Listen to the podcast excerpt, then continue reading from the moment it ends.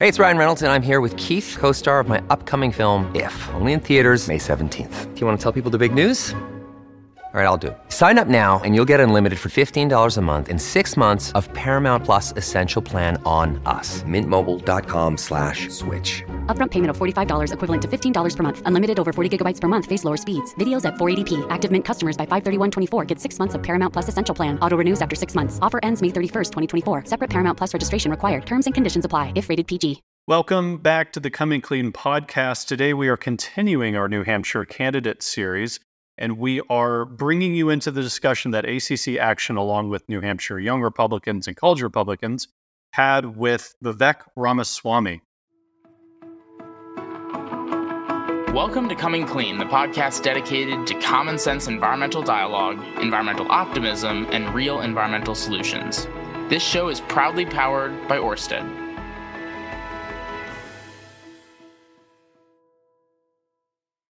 Thank you. I think Virginia wasn't lying when she said that all three of those issues intersect because Yeah, you managed to already talk about all three um, in the first section. But when we talk about the environment, I think there's there's two aspects of the conversation, right? There's conservation, but then there's also climate change, and I'd love to talk a little bit about both tonight, if that's all right. I wanted to say off the bat, thank you for recognizing that there's a difference between those two things. Yeah, of course. I mean, we're called the American Conservation Yes. Coalition Action. You need to have both. Um, but I'd love to start with what might be called the elephant in the room. Um, obviously, at the first debate, we had climate change come up as a topic, actually, from one of our members. Um, and then at the fourth debate, most recently, you brought it up yourself Yep. in your closing statement. And what I found really interesting was that you seem quite careful about distinguishing between what you call the climate change agenda and climate change itself. I'd love to get your kind of uh, thoughts on why you make that distinction and your views on climate change itself, not just the agenda. Sure. So I appreciate this because this is a discussion we need to be having. 30 seconds on a debate stage. I'm still very precise. Every time I said the climate change agenda is a hoax, but I don't have time to explain the distinction of what that means. So, first of all, climate change has existed as long as the Earth has existed. Let's acknowledge that. Now, let's talk about what's happening today. Are global surface temperatures going up by a little bit? It appears they are. Are there man made causes associated with that? It appears there is. But is that anything approaching an existential risk for humanity? It is not. And I think it is a fact that more people are dying of bad climate change policies than are dying of actual climate change itself. So I'm just going to state some things that are facts first, and then we can get into the debate on policy. Facts are in the 1970s, remember, the concern about climate change was that we were about to enter a global ice age, not that it was going to be global warming. Now, today, this year, in 2023, eight times as many people will have died of cold temperatures rather than warm ones. That's a fact. It is also a fact that there has been a 98% reduction in the climate disaster related death rate over the last century. Does that mean the number of climate related disasters are lower? No, but the death rate is 98% lower than it was a century ago. Why? Because of advances in technology, building conditions, and otherwise, temperature regulation, much of which was driven by advances in the use of fossil fuels. So, against that backdrop, you got to take a few more facts, because this is where conservation and climate policy come somewhere into conflict. The Earth is more covered by green surface area coverage today than it was half a century or a century ago, partly because carbon dioxide is required for plant growth in this country, in this country and around the world. And and I said I want you to mention this. So I'll take an opportunity to do this now, and then we can dive into it. Is I'll tell you about something that's actually come up on the campaign trail in Iowa. That's a really big issue right now, which is in the name of fighting climate, because this is where I think that these things can come into conflict with one another.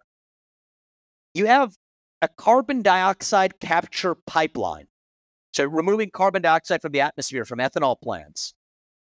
They're building using federal subsidies a pipeline to bury it all the way from Iowa across multiple states into the ground in North Dakota. Many farmers don't want that pipeline built across their land. Why? Because there has been often leakage in those pipelines.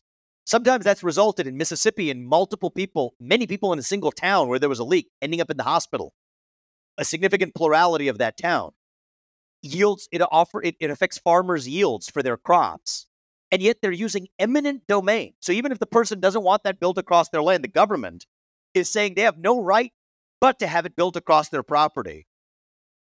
And this is because California does not allow you to sell ethanol or corn or whatever into their market unless you have actually minimized your carbon emissions. Yet California is a state that I think for good reason has banned these carbon capture pipelines. And so I think that there's a lot of innate hypocrisy here, although I love this one because the Sierra Club and actually a lot of grassroots conservatives in Iowa are on the same side of this issue. So a lot of this defies partisan boundaries. It goes back to special interests, the electric vehicle subsidies or otherwise. It comes back to crony capitalism, which has nothing to do with the climate and everything to do with China advancing the gap on the United States and a bunch of people making money in the process of pushing that agenda. And that is what I'm most strongly against. And I think I'm the only person in this party who's actually able to speak to that degree of crony capitalism. I'd love to pick up on the pipeline discussion a little later. Uh, first, to talk about the, the two first statistics you mentioned first about climate related deaths, but then also um, the one, what was the second one? Um, so we were talking about green surface area coverage, climate disaster related deaths, and then and then more people dying of cold Oh, oh, yes. temperatures Yeah, yeah. rather than warm ones. So on the first one, I, I think that the evidence is obviously uh, there that climate-related deaths are going down. I think the one thing that the 98% figure overstates is that if you were to choose the 1910s rather than the 1920s as your baseline, the number is actually 30%, not 98, which is still good. Still a reduction. Still a reduction. Uh, but I think that we need to be careful in showing that actually, like, there have been a fivefold increase in climate-related disasters we're spending a lot of money on disaster relief, $310 billion between 2015 and 2021. So clearly, climate change is still having an impact. Now, the infrastructure that we have, driven by innovation and technology, has helped with that. Um, and so I, I agree that that's something that we should be championing and, and saying that that's a good thing.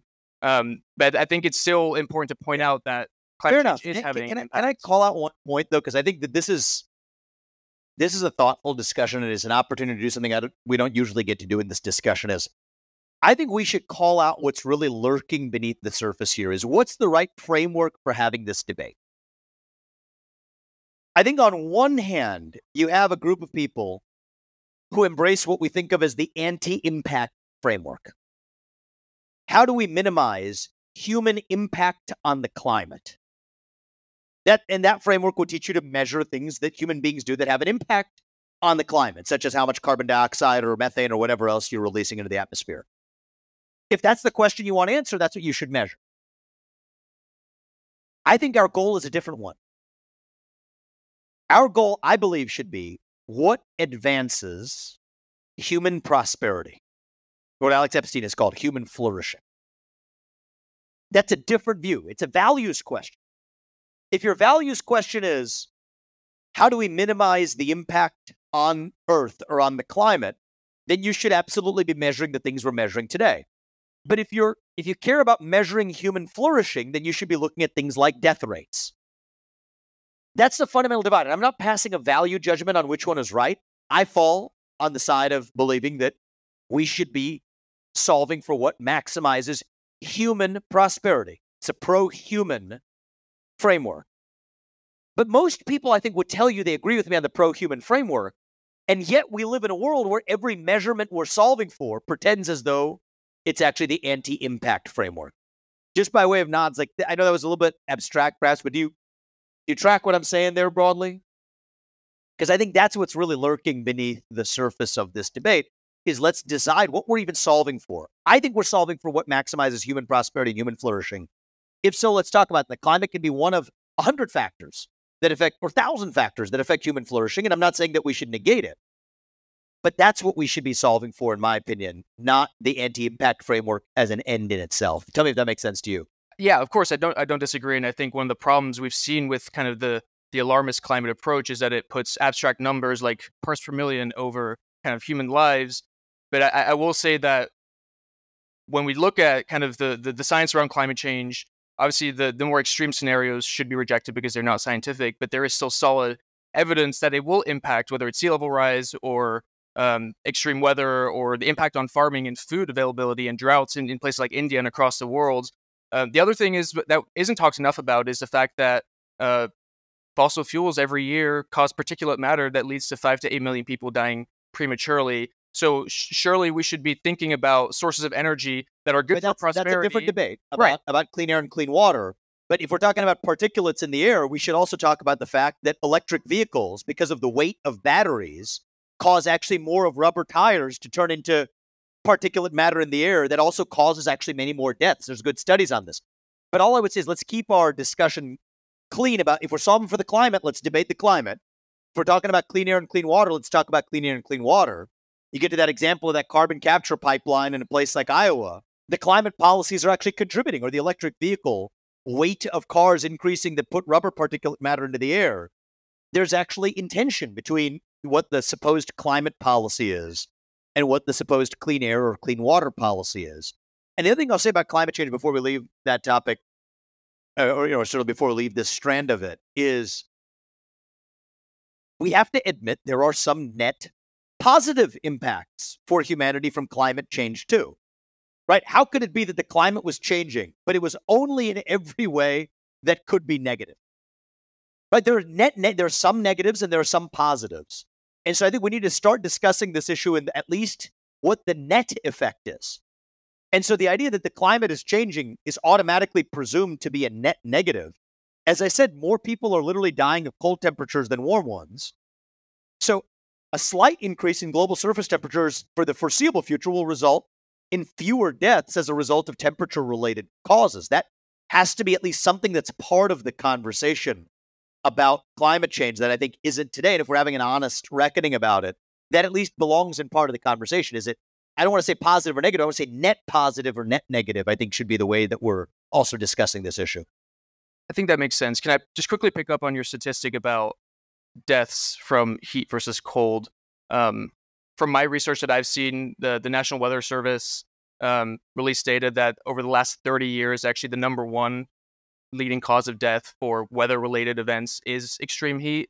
Um, actually, almost four times as many as Globally? cold in the United States. Okay, so I'm. I'm, my figures are global. My figures are global, right? Is Well, and there's a difference in times as many people- infrastructure. what's right? Of course, there's a difference in infrastructure across the world, but we are seeing extreme heat causing more deaths in America, and we're, we're it's it's But entirely about realistic that that climate will keep change going up. globally, though, just to be Bjorn Lomborg and the Copenhagen Institute's written about this, is eight times as many people on planet Earth are going to die of cold temperatures rather than warm ones, and it is a global effort on climate change that we're talking about here. So I think Right, that of, of course, but for the most part, the world is industrializing and getting richer, and we've seen in America that cold deaths have gone down as a result of us industrializing and getting richer because we can overcome those problems because of technology, Right. Yeah. My point is that as the rest of the world overcomes those problems and helps people not die from cold temperatures because we're doing those those technological advances, with climate change, we'll still see an increase in extreme temperatures, extreme heat that will have an impact in these other countries as they're industrializing as well. So it's it's I think it's a claim. I think that's a that's a that's a claim that I think goes beyond what our certainty is on the models that we're using. And I do think that there is a disconnect here between, and yeah, I don't know how much you all know about my background. I started a biotech company. Before that, I was a molecular biology undergrad. I was kind of one of the academic guys that, uh, for better or worse, was you know steeped in the lab and otherwise, and you know, call me an academic person in, in the sciences, and certainly my education. Okay, I'm tied to the hard facts on this, and I see a major disconnect between what the underlying actual primary publications for those who study this area of science have to say versus the media synthesis, the knowledge synthesis ecosystem. And I think that's one of the most dangerous gaps right now in the debate about climate policy. Isn't even really the policymakers, right? I mean, they're just listless vessels at the end of the day who, who do what they're paid to do by lobbyists and super PAC donors. I mean, that's put them to one side. That's we know how that's how that works. But it's the gap between what the public understands the underlying scientific claim to be versus the knowledge synthesis ecosystem, call it the media or second order scientific media, versus what the underlying what the underlying research actually says. And I don't have a great answer for you on how we're going to close that gap, other than it's part of what's given me my special sense of duty to expose what un- a lot of those underlying facts are so that we're able to have a legitimate debate about what advances human prosperity rather than bending the knee to one set of dicta that commingle policy with actual underlying science.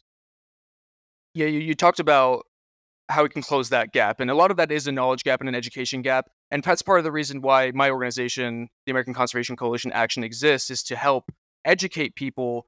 Um, and and I think really when we look at the science, for example, put forth by the IPCC and how that's portrayed in the media or by uh, kind of mainstream climate organizations, I agree with you that there is uh, hysteria around that. But the IPCC itself says that the most extreme climate scenarios are the least realistic.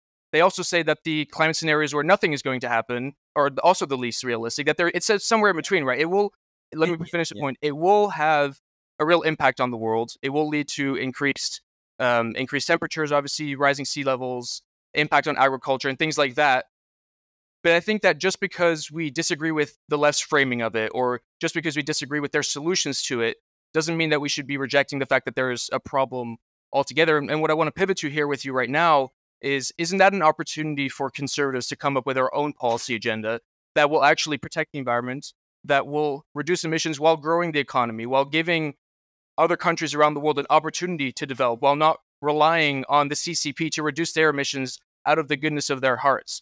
Why don't we unleash nuclear energy? Why don't we cut red tape in the United States that's holding back disproportionately clean energy? Why don't we introduce competition and choice into this conversation so that innovation rather than regulation drives it. I think that's a message that young conservatives across the country want to hear. And I'd love to get your thoughts on that.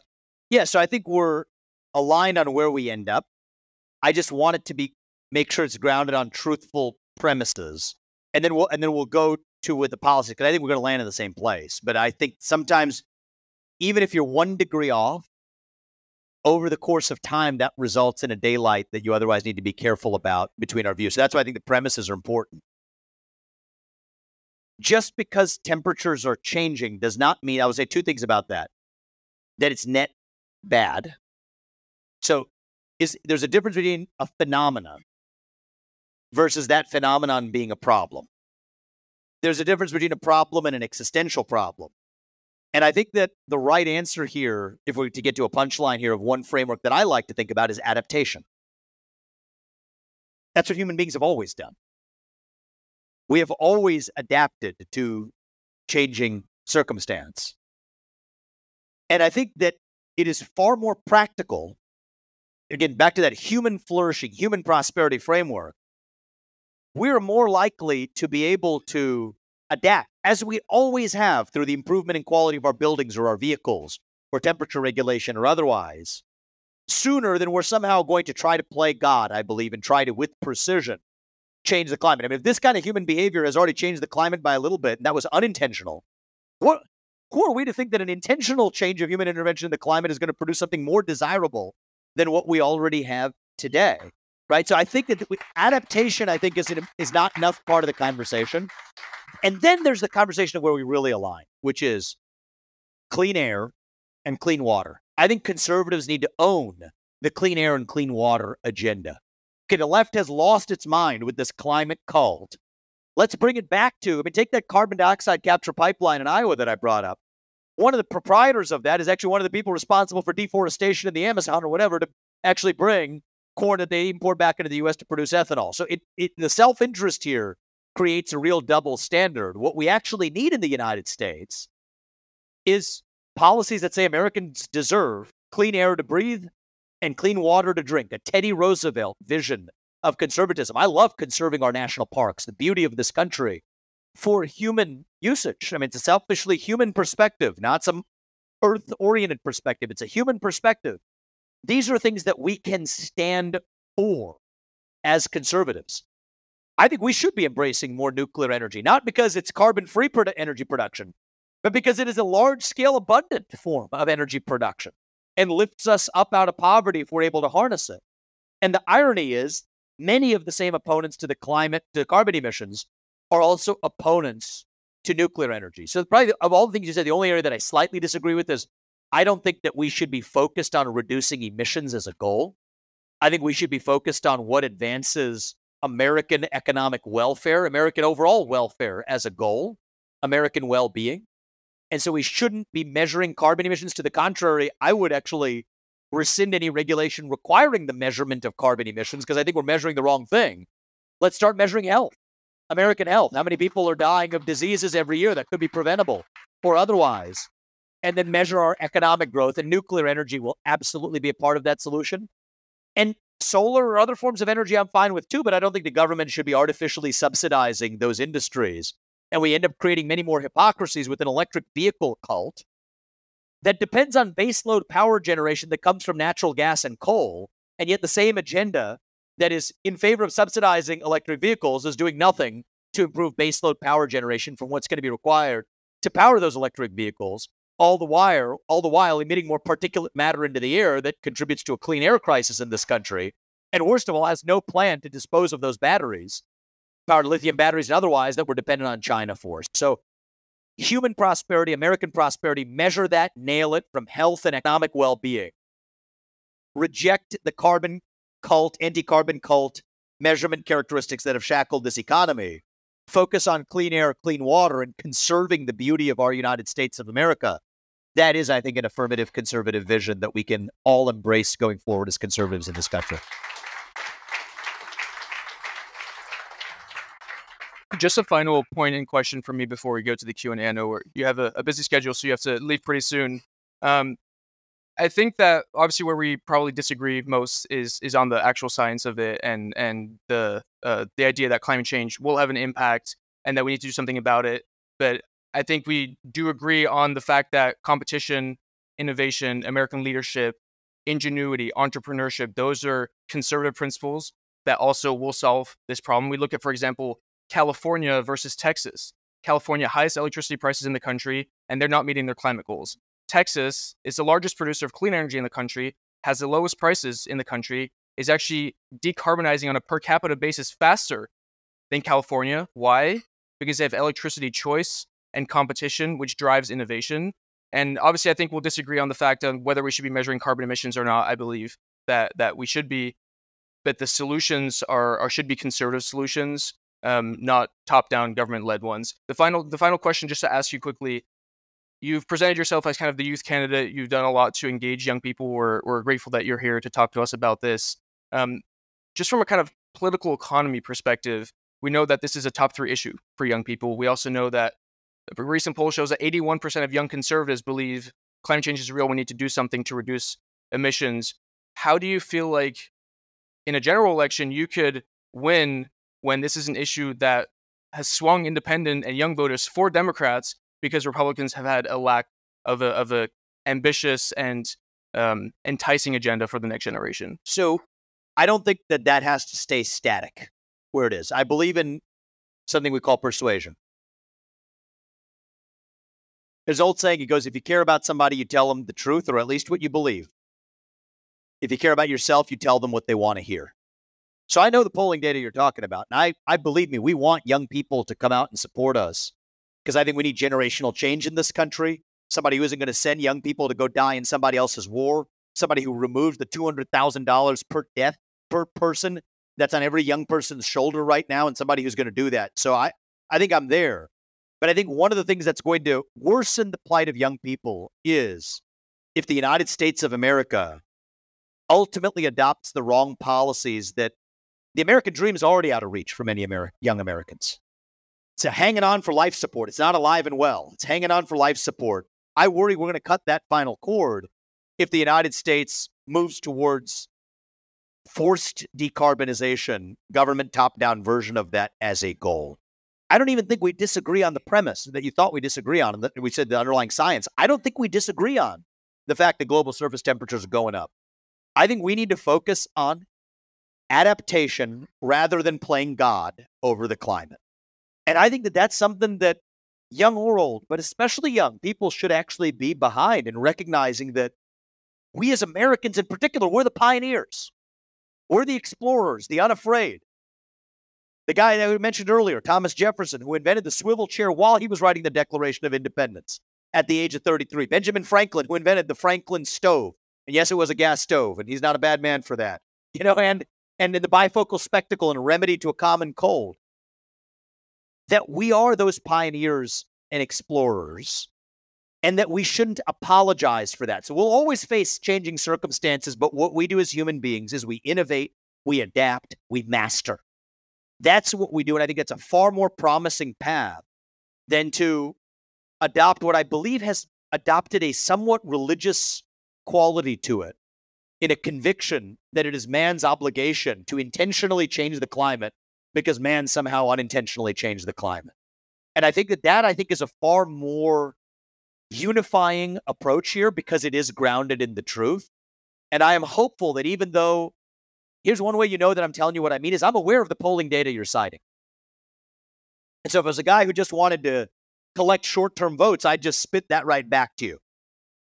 I'm not doing that for a reason. And I think that, as I said, maybe when next time you have somebody who's just telling you what you want to hear, remember what I told you is somebody who cares about you tells you what they believe.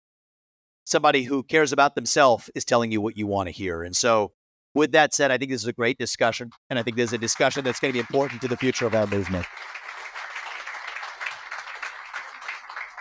Quick 10 second comment, then we'll have one question quickly before we go to the last section. I think it's interesting, like talking about adaptation, I agree it's underrepresented in the conversation. Still, the premise of adaptation is that there's a problem to adapt to, and it depends at the, the level of the problem. Well, we're not going to go back into that, but we're going to ask adapt for, if for there's a problem, question. and if there's not, no need to adapt. But that's the way human beings need to, need to move, is what I would say. Once again, to stay up to date with future episodes that we release, make sure that you are subscribed to the Coming Clean podcast on Apple, Spotify, wherever you get your podcast, and leave a review if you enjoyed what you heard. Our next episode, releasing tomorrow, will be with North Dakota Governor Doug Burgum. Take care until then. And before we jump, the Coming Clean podcast is grateful to be powered by Orsted, a wonderful company strengthening America's energy security with reliable and domestic clean energy.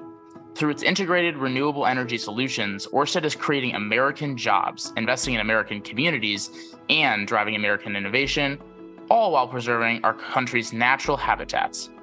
A clean energy future truly connects us all, and Orsted is helping lead the charge. To learn more, visit us.orsted.com.